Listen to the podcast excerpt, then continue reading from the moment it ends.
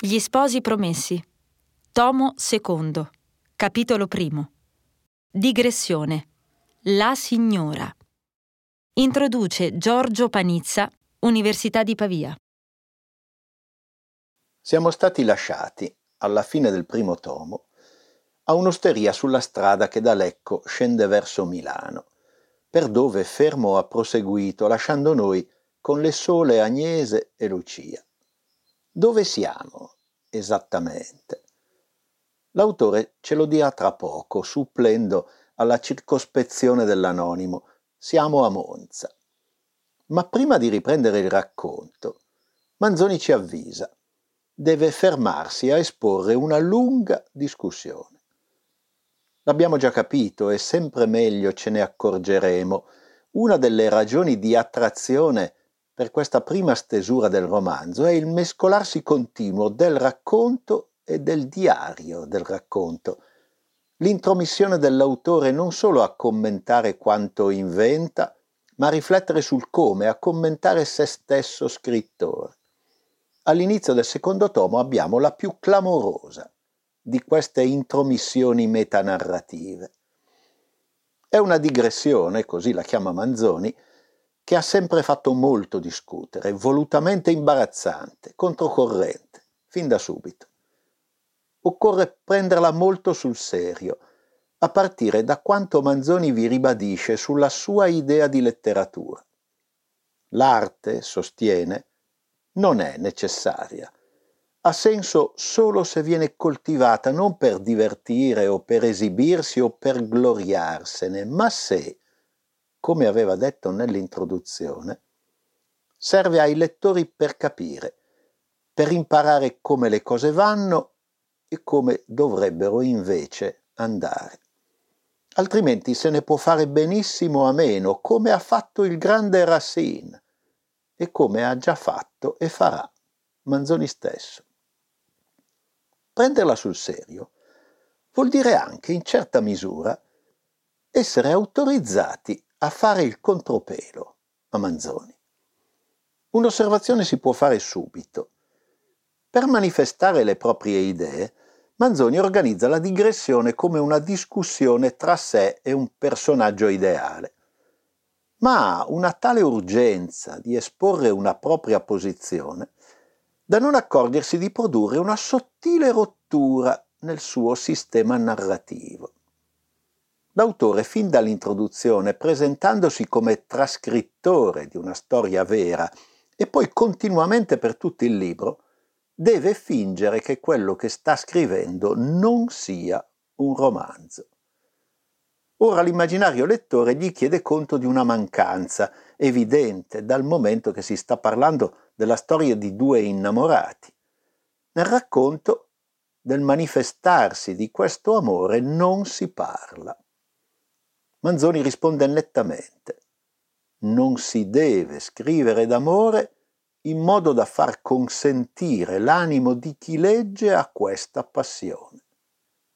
Sa benissimo di venire per questo accusato di essere un bigotto, un uomo dei secoli passati, ma sostiene senza incertezze la sua scelta.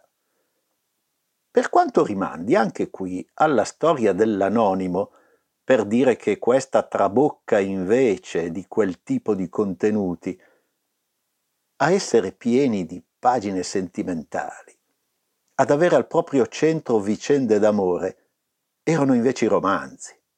L'intera tradizione del romanzo moderno in prosa nel suo sviluppo francese e inglese. La più acuta difesa del romanzo francese del Seicento, quella dell'arcivescovo Huet, sosteneva proprio l'utilità pedagogica per i giovani dell'imparare dai romanzi cos'era l'amore. Manzoni dunque qui sta in realtà distinguendo il suo romanzo da quelli precedenti, sta rivelando che è un romanzo. Anche in questa azione metanarrativa ha imparato dai romanzieri, dal loro commentare le proprie novità nei confronti di chi li precedeva e dall'inglobare il vecchio nel nuovo, come accadeva per stare a libri certo letti da Manzoni, non solo nell'archetipo del genere, il Don Chisciotte, ma in Tom Jones di Fielding o nel Tristam Shandy di Stern. È un dialogo tra autore e lettore sul tema della finzione aveva inscenato Rousseau come premessa alla Nouvelle Eloise, un romanzo integralmente dedito al sentimento d'amore e, cominciamo a notarlo, ai suoi pericoli. Il rifiuto di trattare non solo l'amore, ma tutte le passioni terrene in un'opera di poesia perché avrebbero indotto i lettori a imitare comportamenti peccaminosi, rifiuto che qui Manzoni assume come proprio, veniva dall'opposizione al teatro dei moralisti francesi del Seicento, dal giansenista Nicole e dal cattolico Bossuet, cui nel Settecento si era unito lo stesso Rousseau. Con loro Manzoni aveva già fatto i conti, quando si era dedicato alla tragedia, superandone brillantemente le obiezioni, perché le aveva riconosciute dipendere dal modello classicista, quello appunto adottato da Racine. Era il rispetto delle unità che portava a esaltare le passioni e a dare importanza esagerata soprattutto all'amore.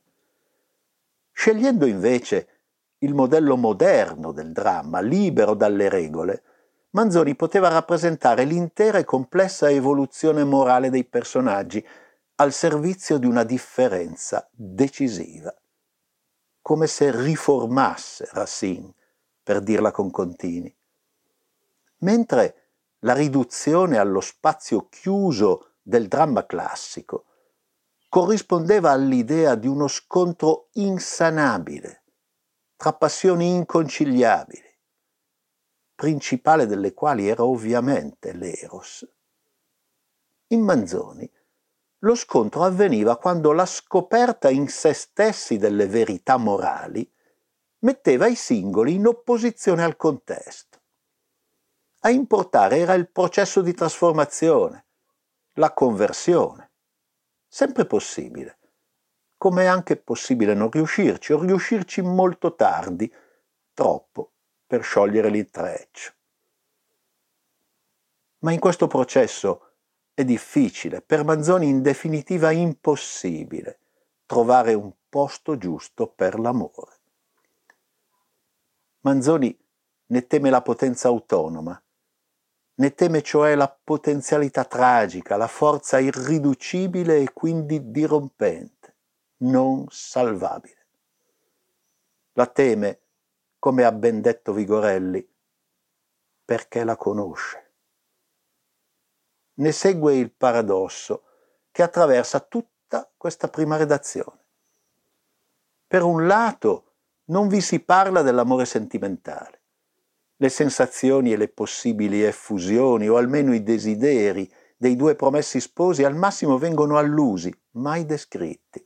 Il loro è un amore depurato dall'eros e in quanto tale non raccontato. Per tutto questo capitolo L'ironia di Manzoni espone il ripetersi inutile dei tentativi di far raccontare a Lucia la sua storia, dallo stessa, dalla fattora, infine dalla signora, che è appunto una storia d'amore. Quando ritroveremo nel sesto capitolo Lucia sola con la monica, con la monaca, sentiremo il suo racconto, ma della parte per così dire pura, non sapremo quasi nulla moltissimo invece della parte che riguarda Don Rodrigo. Per l'altro lato del paradosso, infatti, nel romanzo è ben presente l'irrazionalità devastante dell'attrazione e del desiderio. Don Rodrigo è in sedicesimo un sulfurio Don Giovanni seduttore e stupratore di operaie, oltre che frequentatore di bordelli. Della signora si racconta nei dettagli il desiderio represso, l'innamoramento, la soggezione erotica, il delitto. Se è stato facile liberarsi del romanzo sentimentale, è meno facile per ora sottrarsi agli schemi del romanzo gotico, come anche ha mostrato Bricchi. Stiamo appunto seguendo Lucia nell'entrare in avventure implicate con intrighi tenebrosi, rematici, misteriosi, terribili rematici, cioè aromatici, vale fuori della norma. Nel rielaborare il romanzo sono tutti tratti che cadranno, insieme con la digressione e insieme a un controllo attentissimo dell'uso della parola amore e della descrizione della bellezza femminile. Lo ha studiato Vincenzo di Benedetto. E di una bellezza sbattuta, sfiorita alquanto, quasi un po' conturbata, ma singolare, è la signora, uno dei più grandi personaggi di Manzoni, che ora entra in scena. A 25 anni, una storia nascosta che si denuncia per tratti che solo il narratore ci invita a considerare come segnali. La verremo a conoscere nei capitoli seguenti. Il suo ritratto, ha detto perfettamente Nigro, lavora bianco su bianco in margini neri. Ma occorre cominciare ad avvertire che Manzoni ha un punto spinoso nella gestione del suo intreccio. La piccola storia di paese è finita, le sue piccole vittime in fuga. Siamo al punto in cui quello che non deve apparire un romanzo rischia di trasformarsi in un'avventura poco verosimile. Ma dalla storia vera arriva in soccorso la vicenda di Suor Virginia Maria al secolo Marianna de Leiva non sarà più inverosimile che la vicenda inventata di Lucia si possa essere davvero intrecciata con le molte esperienze torbide e segrete della monaca. Legge il capitolo Stella Piccioni. Avendo posto in fronte a questo scritto il titolo di storia e fatto credere così al lettore che egli troverebbe una serie continua di fatti, mi trovo in obbligo di avvertirlo qui che la narrazione sarà sospesa alquanto da una discussione sopra principi, discussione la quale occuperà probabilmente un buon terzo di questo capitolo. Il lettore che lo sa potrà saltare alcune pagine per riprendere il filo della storia e per me lo consiglio di far così giacché le parole che mi sento sulla punta della penna sono tali da annoiarlo o anche da fargli venir la muffa al naso. La discussione viene all'occasione della osservazione seguente che mi fa un personaggio ideale. I protagonisti di questa storia, dice egli, sono due innamorati, promessi al punto di sposarsi e quindi separati violentemente dalle circostanze condotte da una volontà perversa. La loro passione è quindi passata per molti stadi e per quelli principalmente che le danno occasione di manifestarsi e di svolgersi nel modo più interessante. E intanto non si vede nulla di tutto ciò. Ho taciuto finora, ma quando si arriva ad una separazione secca, digiuna, concisa come quella che si trova nella fine del capitolo passato, non posso lasciare di farvi un'inchiesta. Questa vostra storia, non ricorda nulla di quello che gli infelici giovani hanno sentito. Non descrive i principi, gli aumenti, le comunicazioni del loro affetto. Insomma, non li dimostra innamorati? Perdonatemi, trabocca invece di queste cose. E deggio confessare che sono anzi la parte la più elaborata dell'opera.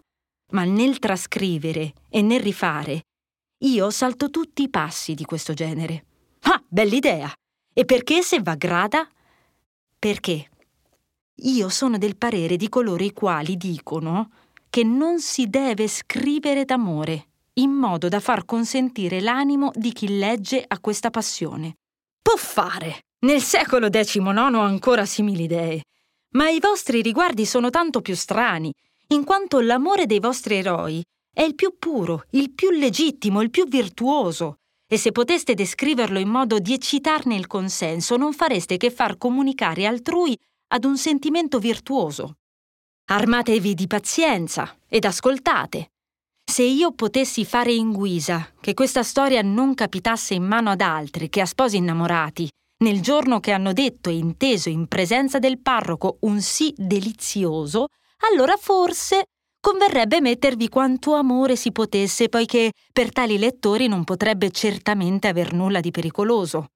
Penso però che sarebbe inutile per essi e che troverebbero tutto questo amore molto freddo, quando anche fosse trattato da tutt'altri che dal mio autore e da me. Perché qual è lo scritto dove sia trafuso l'amore quale il cuore dell'uomo può sentirlo? Ma ponete il caso che questa storia venisse alle mani, per esempio, d'una vergine non più acerba, più saggia che avvenente, non mi direte che non ve n'abbia, e di anguste fortune, la quale, perduto già ogni pensiero di nozze, se ne va campucchiando quietamente e cerca di tenere occupato il cuor suo con l'idea dei suoi doveri, con le consolazioni della innocenza e della pace e con le speranze che il mondo non può dare né torre. Ditemi un po'. Che bell'acconcio potrebbe fare a questa creatura una storia che le venisse a rimescolare in cuore quei sentimenti, che molto saggiamente ella vi ha sopiti.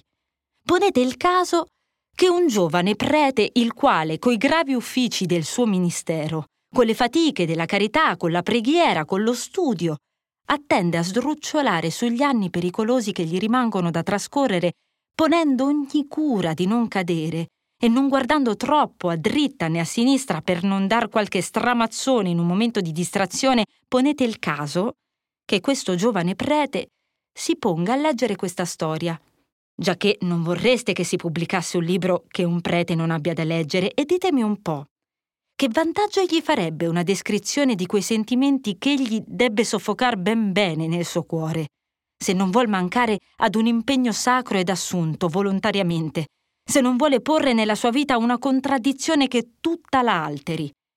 Vedete? Quanti simili casi si potrebbe fare? Concludo che l'amore è necessario a questo mondo.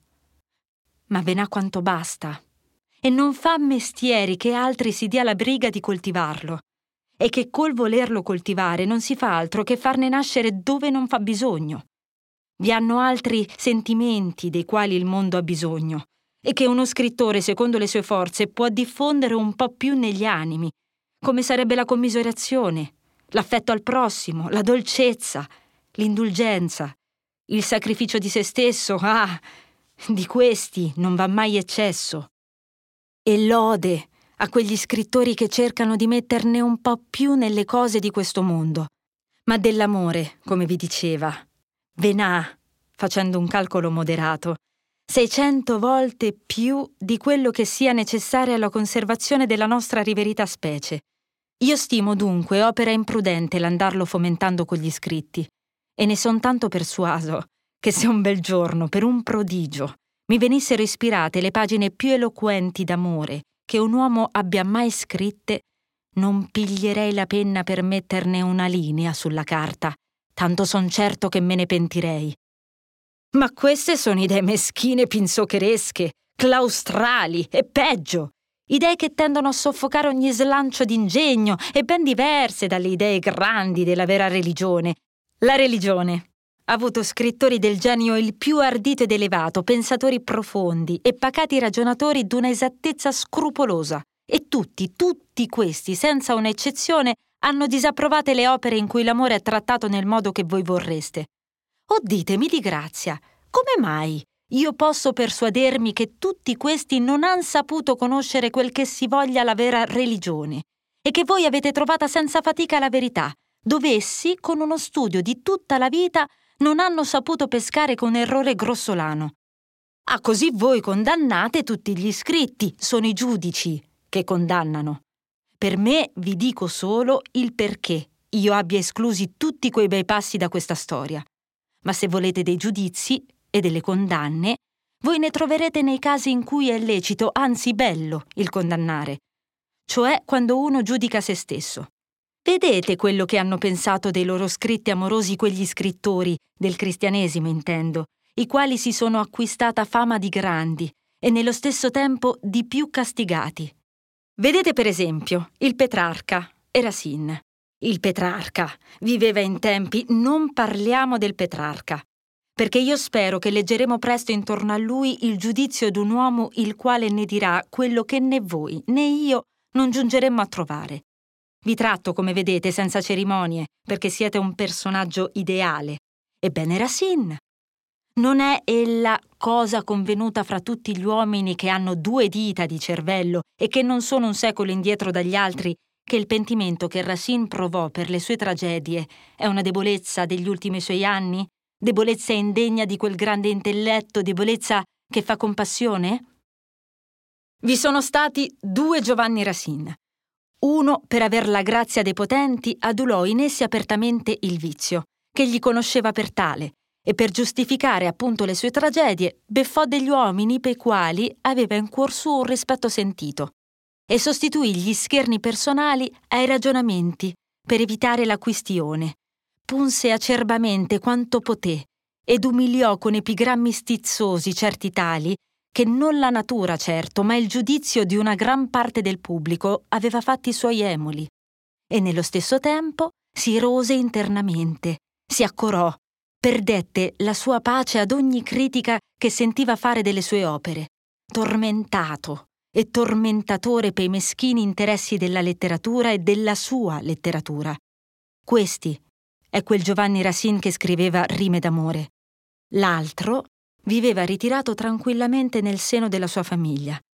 Se non si allontanò affatto dai potenti, almeno parlò ad essi, caso raro, quasi unico in quei tempi, delle miserie degli uomini che essi avrebbero dovuto sollevare o non creare. Non solo non cercava più gli applausi, non solo non provocava le lodi degli amici, ma le sentiva con dolore. Non solo non arrovellava ad ogni critica, ma quando un uomo non provocato lo fece segno ad un pubblico insulto, non se ne lagnò e invece di ricevere scuse, rispose con ringraziamenti. Egli, che era stato cortigiano nella sua giovinezza, rifiutò di sedere alla mensa di un principe per non privare i suoi figli della sua compagnia, in pace con sé, col genere umano, e coi letterati egli trascorse vent'anni libero da quelle passioni che avevano agitata la sua prima età, e non si può proprio dire per questo che fosse rimbambito, poiché scrisse Atalia. Questi è quel Giovanni Racine che si pentiva di aver scritte rime d'amore. Che di questi due uomini il debole fosse il secondo si può certamente dire. Se ne dicono tante, ma per me non posso persuadermene.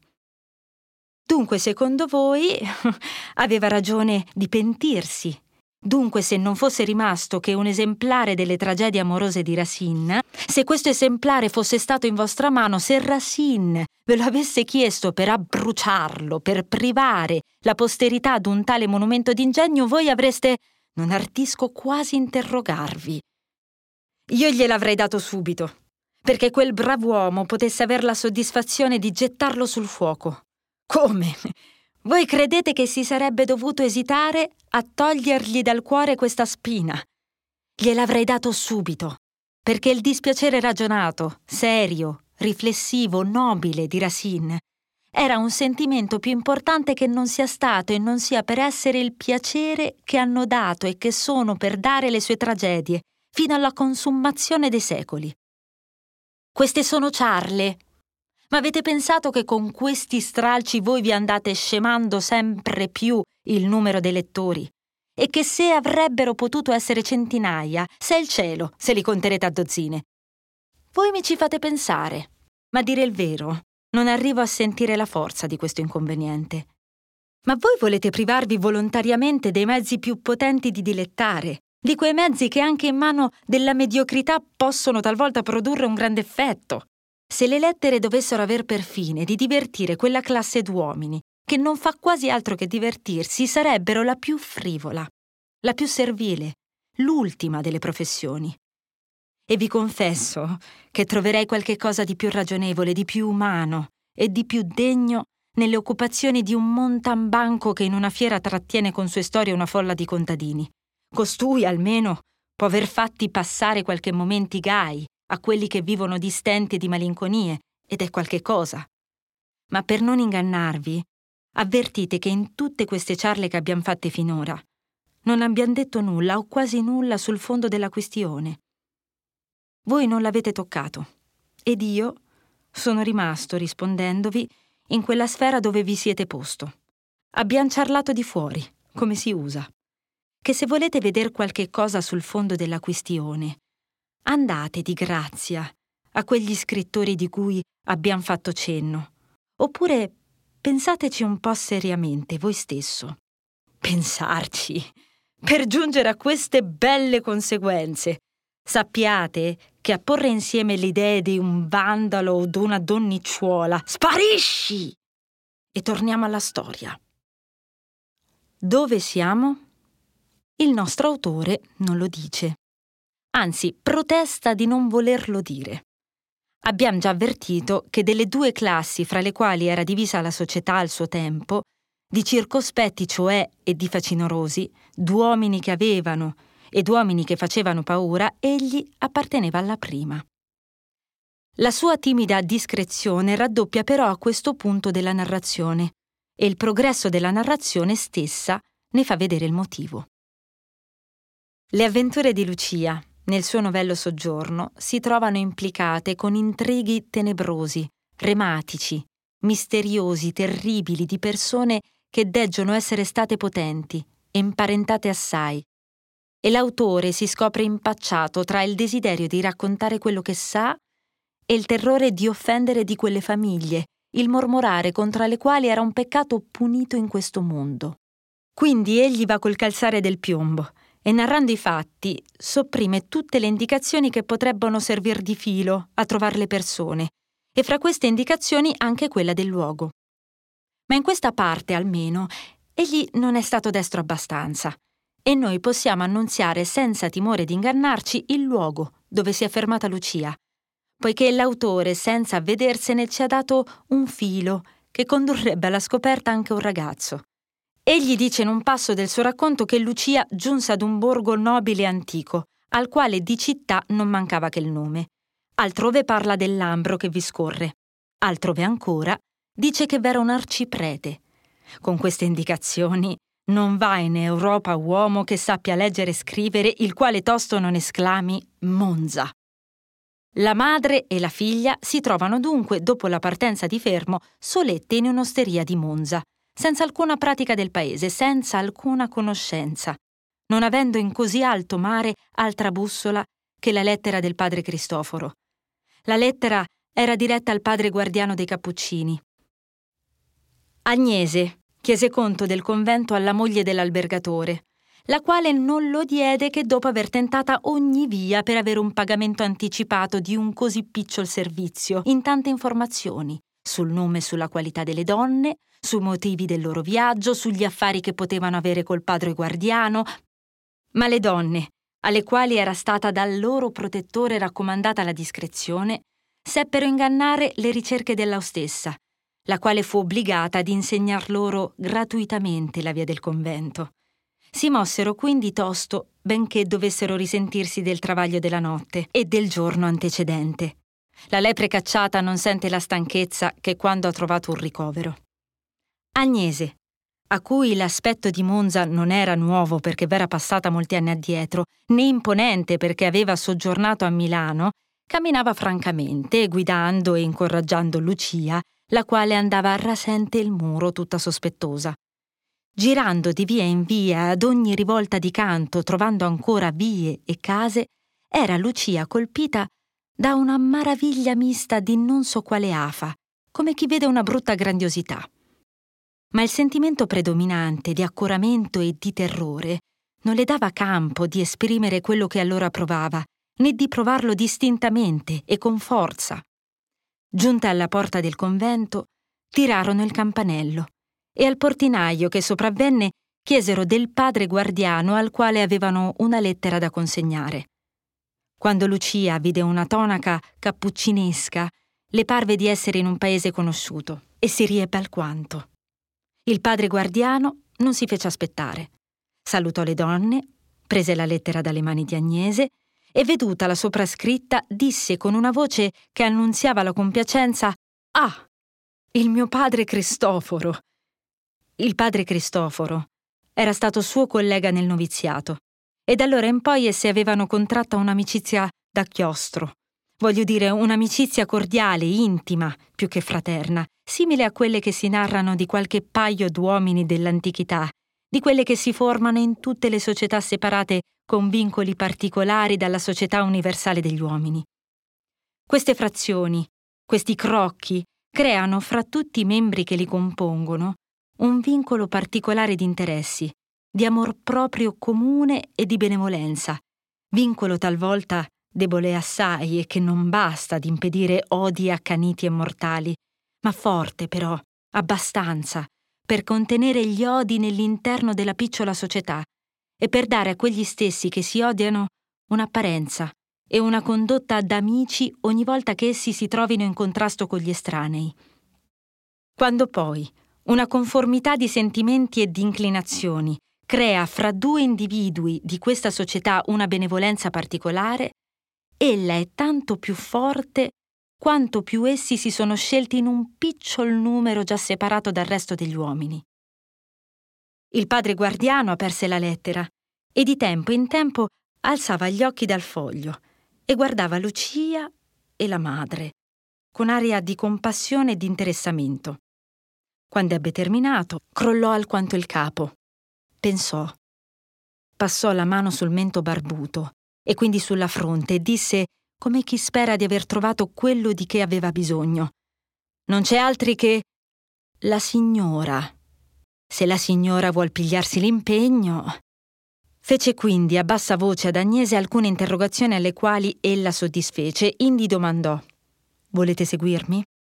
Io spero di aver trovato ove collocare in sicuro questa buona ragazza. Le donne si dissero pronte a far tutto ciò che sarebbe da lui suggerito, e il padre Venite con me, disse. Statemi soltanto alcuni passi addietro, perché, vedete, il paese è maligno, e Dio sa quante storie si farebbero se si vedesse il padre guardiano con una bella giovane, voglio dire con donne per la via. Lucia arrossì e con la madre tenne dietro al guardiano alla distanza che gli aveva indicata. Giunti al monastero, il guardiano si fermò sulla soglia, le aspettò e raccomandatele alla moglie del fattore, la quale le introdusse in una stanzetta che dava sulla via, progredì nel cortile, promettendo di tornare a momenti. L'interrogatorio della fattora fu come doveva essere, più imperioso, più astuto, più pressante d'assai che non fosse stato quello dell'albergatrice. E Agnese, schermendosi a stento, andava già componendo una filastrocca nella sua mente, perché vedeva di non potersi sbrigare senza raccontar qualche cosa, quando per buona sorte ritornò il padre guardiano con faccia giuliva ad annunziare alle donne che la signora si degnava riceverle. La fattora le lasciò partire, guardando con dispetto il guardiano che era venuto a farle fuggire di mano una preda che stava per cadere nel laccio. Attraversando il cortile, il guardiano addottrinò le donne sul modo da tenersi con la signora. Siate umili e riverenti, Raccomandatevi alla sua protezione rispondete con semplicità alle interrogazioni che ella sarà per farvi. E quando non siete interrogate, lasciate fare a me. Agnese e Lucia stavano in grande aspettazione, mista di speranza e di pensiero di questa signora. Ma non ardirono nemmeno domandare al padre chi ella fosse. Probabilmente un lettore di questi tempi non sarà così modesto e per prevenire la sua impazienza è forza dirgli chi fosse la signora. Ma, come si usa con chi vuol troppo pressare, si potrà dargli una risposta, la quale, sembrando soddisfare a tutta la sua inchiesta, contenga però solo quel tanto che non si potrebbe tacere. Era la signora una giovane donna uscita di sangue principesco, che era stata posta dall'adolescenza in quel monastero e vi aveva assunto il velo e fatta la professione. Aveva essa l'incarico di vegliare sulle fanciulle che erano nel monastero per l'educazione e il suo titolo sarebbe stato maestra delle educande. Ma per la sua nascita, per le parentele e per la superiorità che queste le davano sulle altre sorelle, non era chiamata con altro nome che di signora. Ed era da tutte riguardata, come la protettrice, la donna principe del monastero, e con una distinzione unica. Due suore erano destinate ai suoi servizi ed abitavano seco lei in un piccolo quartiere che la teneva invece di cella. La sua protezione e la sua influenza si estendeva fuori delle mura del monastero e i cappuccini, i quali di generazione in generazione, o per meglio dire di vestizione in vestizione, erano ab immemorabili il rapporto di amicizia col monistero, godevano essi pure di questa protezione. Ecco perché il padre guardiano fece tosto assegnamento sulla signora ed ecco perché Lucia è condotta ora dinanzi a lei. Dal cortile si entrò in una stanza terrena e da questa si passava al parlatorio. Prima di porvi il piede, il guardiano, accennando la porta aperta, disse sottovoce alle donne Qui è la signora, come per farle rissovenire di tutti gli avvertimenti che dovevano seguire. Lucia non aveva mai veduto un monistero. Ponendo tutta timorosa il piede sulla soglia del parlatorio, si guardò intorno per vedere dove fosse la signora a cui si doveva fare l'inchino, e non iscorgendo persona stava come smemorata. Quando osservando il padre che andava ritto verso una parete e Agnese che lo seguiva, guatò e vide un pertugio alto la metà di una finestra e largo quasi il doppio, con una doppia grata, la quale, togliendo ogni passaggio alla stanza vicina, la lasciava però quasi tutta vedere, e presso alla grata vide la signora, in piedi, e le si inchinò profondamente come avevano già fatto gli altri due. L'aspetto della signora, d'una bellezza sbattuta, sfiorita alquanto e direi quasi un po' conturbata, ma singolare, poteva mostrare 25 anni. Un velo nero teso orizzontalmente sopra la testa scendeva dritta e a manca dietro il volto. Sotto il velo una benda di lino stringeva la fronte, al mezzo e la parte che si vedeva diversamente ma non meno bianca della benda sembrava un candido avorio posato in un nitido foglio di carta. Ma quella fronte liscia ed elevata si corrugava di tratto in tratto quando due nerissimi sopraccigli si ravvicinavano per tosto separarsi con un rapido movimento. Due occhi, pur nerissimi, si fissavano talvolta nel volto altrui con una investigazione dominatrice, e talvolta si rivolgevano ad un tratto come per fuggire. V'era in quegli occhi un non so che d'inquieto e di erratico, una espressione istantanea che annunziava qualche cosa di più vivo, di più recondito, talvolta di opposto a quello che suonavano le parole che quegli sguardi accompagnavano. Le guance, pallidissime, ma delicate, scendevano con una curva dolce ed eguale ad un mento rilevato appena, come quello d'una statua greca. Le labbra regolarissime, dolcemente prominenti, benché colorate appena d'un roseo tenue, spiccavano pure fra quel pallore, e i loro moti erano come quelli degli occhi vivi, inaspettati, pieni di espressione e di mistero. Una gorgiera bianca, increspata, lasciava intravedere una striscia di collo bianco e tornito. La nera cocolla copriva il rimanente dell'alta persona, ma un portamento disinvolto, risoluto, rivelava o indicava ad ogni rivolgimento forme di alta e regolare proporzione. Nel vestire stesso v'era qua là qualche cosa di studiato o di negletto, di stranio, insomma, che osservato in uno con l'espressione del volto dava alla signora l'aspetto di una monaca singolare. La stoffa della cocolla e dei veli era più fine che non s'usasse a monache. Il seno era succinto con un certo garbo secolaresco e dalla benda usciva sulla tempia manca l'estremità d'una ciocchetta di nerissimi capelli, il che mostrava o dimenticanza o trascuraggine di tener secondo la regola, sempre mozze le chiome già recise nella cerimonia solenne della vestizione. Questa stessa singolarità si faceva osservare nei moti, nel discorso nei gesti della signora.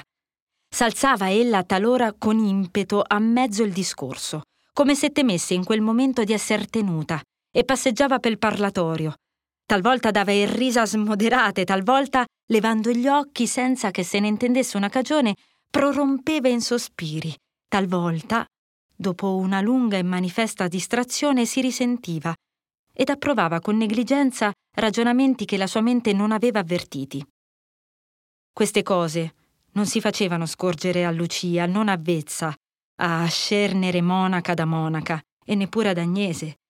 L'occhio del padre guardiano era certamente più esercitato, ma perciò appunto era avvezzo ad osservare senza maraviglia, nei grandi, sempre qualche cosa di straordinario, e quindi s'era già da molto tempo addomesticato all'abito e ai modi della signora.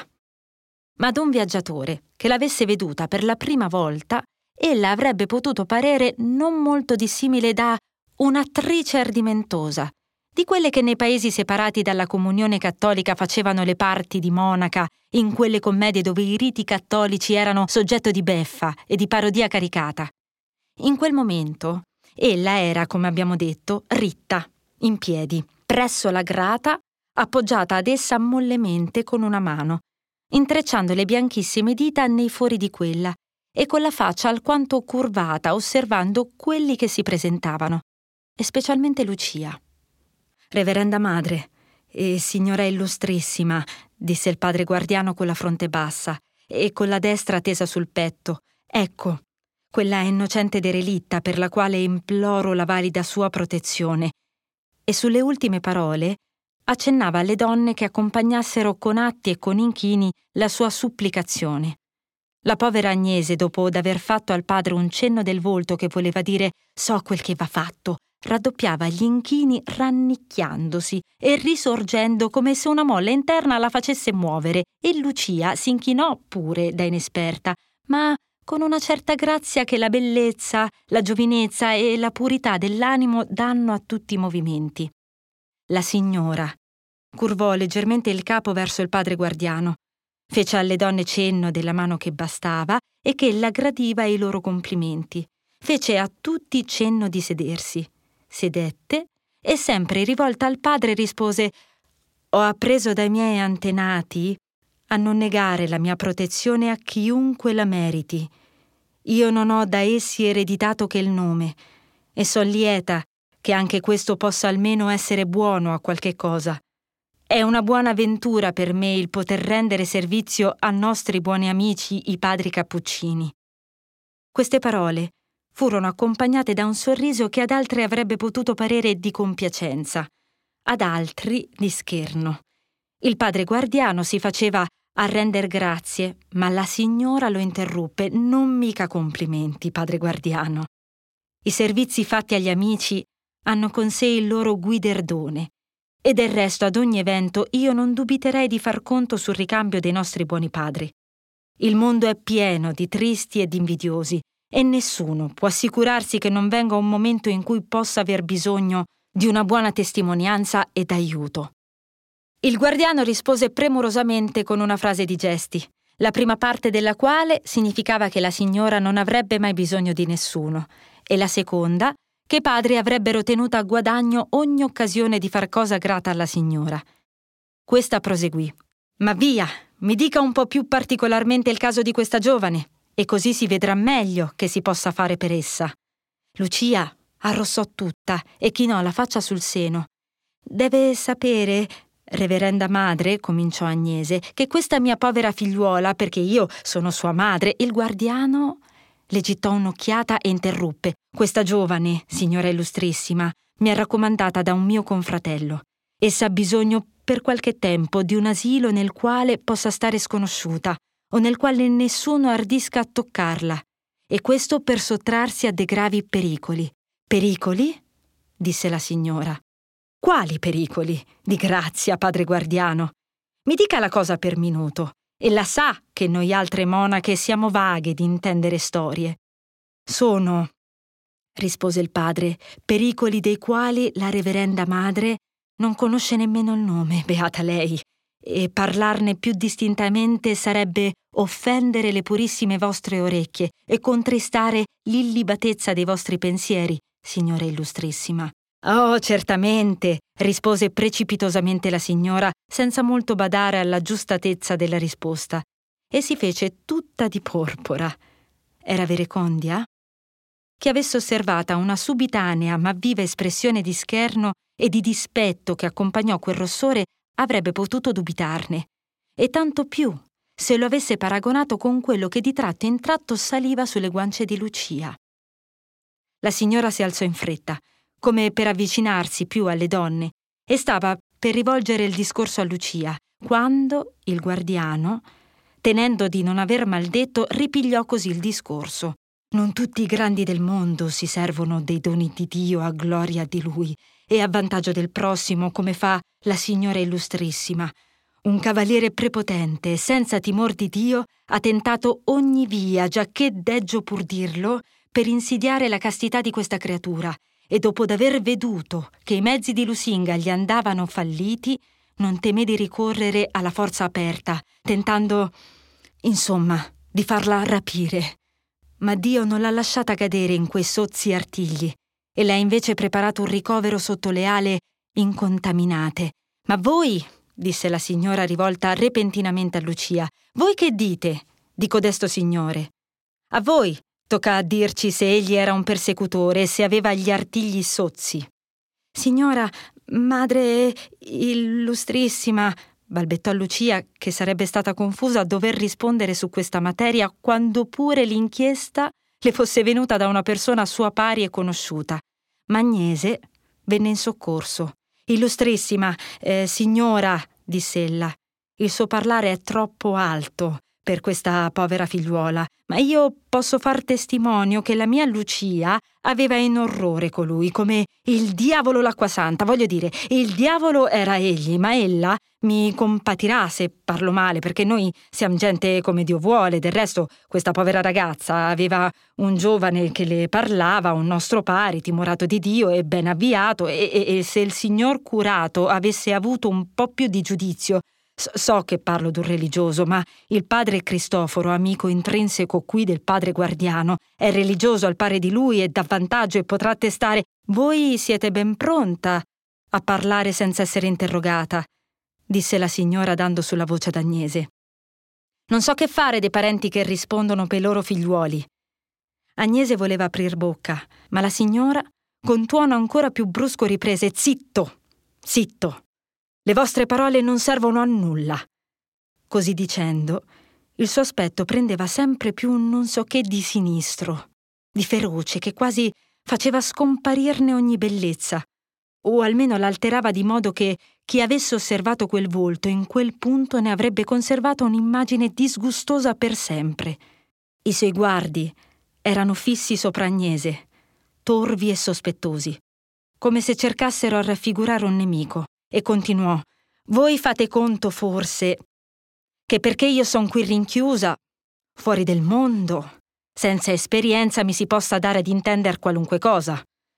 Povera donna, appunto perché son qui, sono men facile ad essere ingannata su certe materie. Certo, lo sposo che i parenti destinano ad una figlia è sempre un uomo compito, e il monastero dove lo vogliono rinchiudere è così allegro, in così bella situazione, così tranquillo. Ah, è un paradiso, poveretti. Portano invidia alla loro figlia. Vorrebbero anch'essi ritirarsi in quel porto di pace. Ah, a far vita beata, ma purtroppo sono legati nel mondo. Scusi il mio caldo, eh, padre. Ma ella sa meglio di me, almeno ella deve saper troppo bene come vanno queste cose. La menzogna, la più imperterrita, la più persistente, la più solenne è quella che sta sul labbro di colui che vuole sacrificare i suoi figli e far loro violenza. Questi sono i peccati contro i quali si dovrebbe predicare. A costoro bisognerebbe minacciare l'inferno. A queste parole, la signora si pose a sedere tutta turbata. Ed ognuno si sarebbe avveduto che un pensiero che i discorsi di Agnese avevano fatto nascere dominava allora la sua mente e che gli affari di Lucia non erano che un oggetto di considerazione secondaria. Agnese intanto rimproverava alla figlia che il suo non saper parlare le avesse tirata addosso questa tempesta. Il guardiano voleva pure animare Lucia a parlare, ma questa, animata già dalla circostanza, si avvicinò alla grata e in tono modesto ma sicuro disse Reverenda signora, quanto le ha detto la mia buona madre è la pura verità. Il giovane che mi parlava, e qui arrossò, lo sposava io, di mio genio. Mi perdoni se parlo da sfacciata, ma è per difendere mia madre. E quanto a quel signore, buona fanciulla, interruppe la signora con voce raddolcita. Credo un po' più a voi, ma non vi credo ancora del tutto. Vi ha due linguaggi che si somigliano.